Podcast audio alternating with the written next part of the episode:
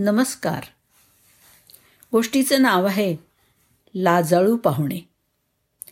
मिथिला नगरीमध्ये राहणारा गोनू झा याच्या घरी एका रात्री चोर आले.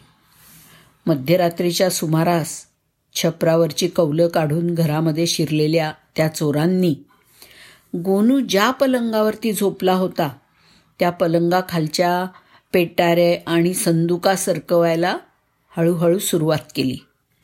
पलंगाखाली होणाऱ्या खुडबुड आवाजाने गोनूला जाग आली.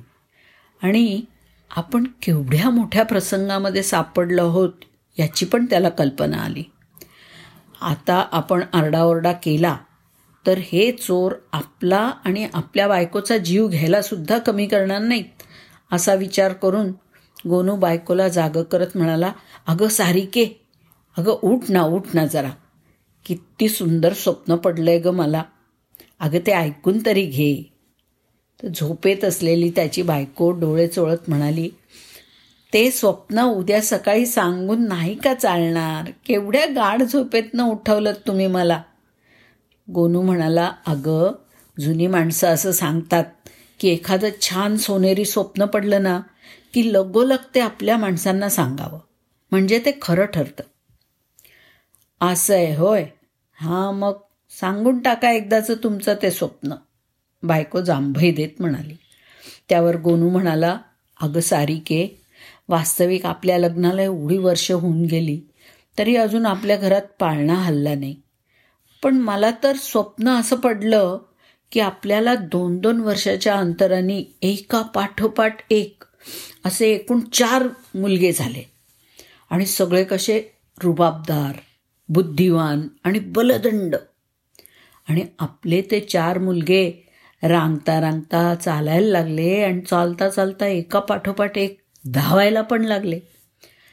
आपले मुलगे असे कुठे कुठे धावून खेळायला लागले असताना एकदा काय झालं ठाऊके?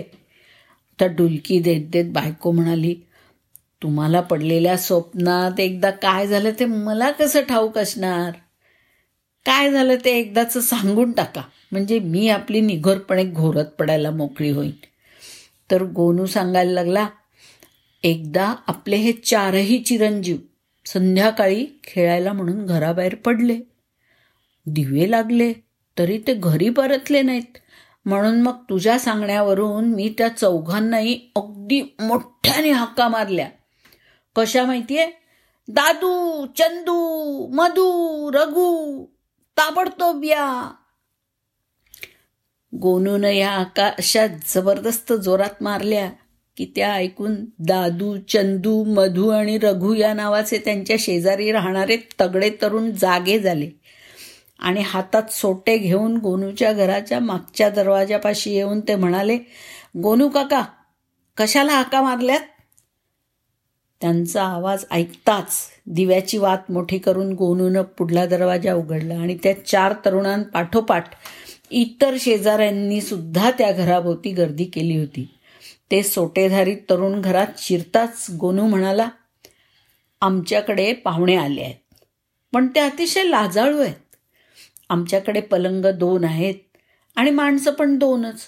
तेव्हा आमची गैरसोय व्हायला नको.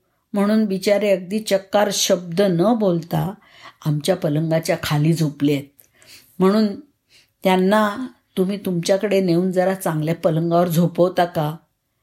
तर गोनूच्या बोलण्याचा अर्थ उमजून ते तरुण हसत म्हणाले गोनू काका ती काळजीच करू नका तुम्ही. आम्ही त्यांना चांगलंच झोपवतो. असं म्हणून त्या तरुणांनी पलंगाखाली दडलेल्या त्या चोरांना बाहेर यायला सांगून त्यांच्या मुसक्या बांधल्या. आणि त्यांना तुरुंगात टाकण्यासाठी कोतवालाच्या हवाली केलं. धन्यवाद.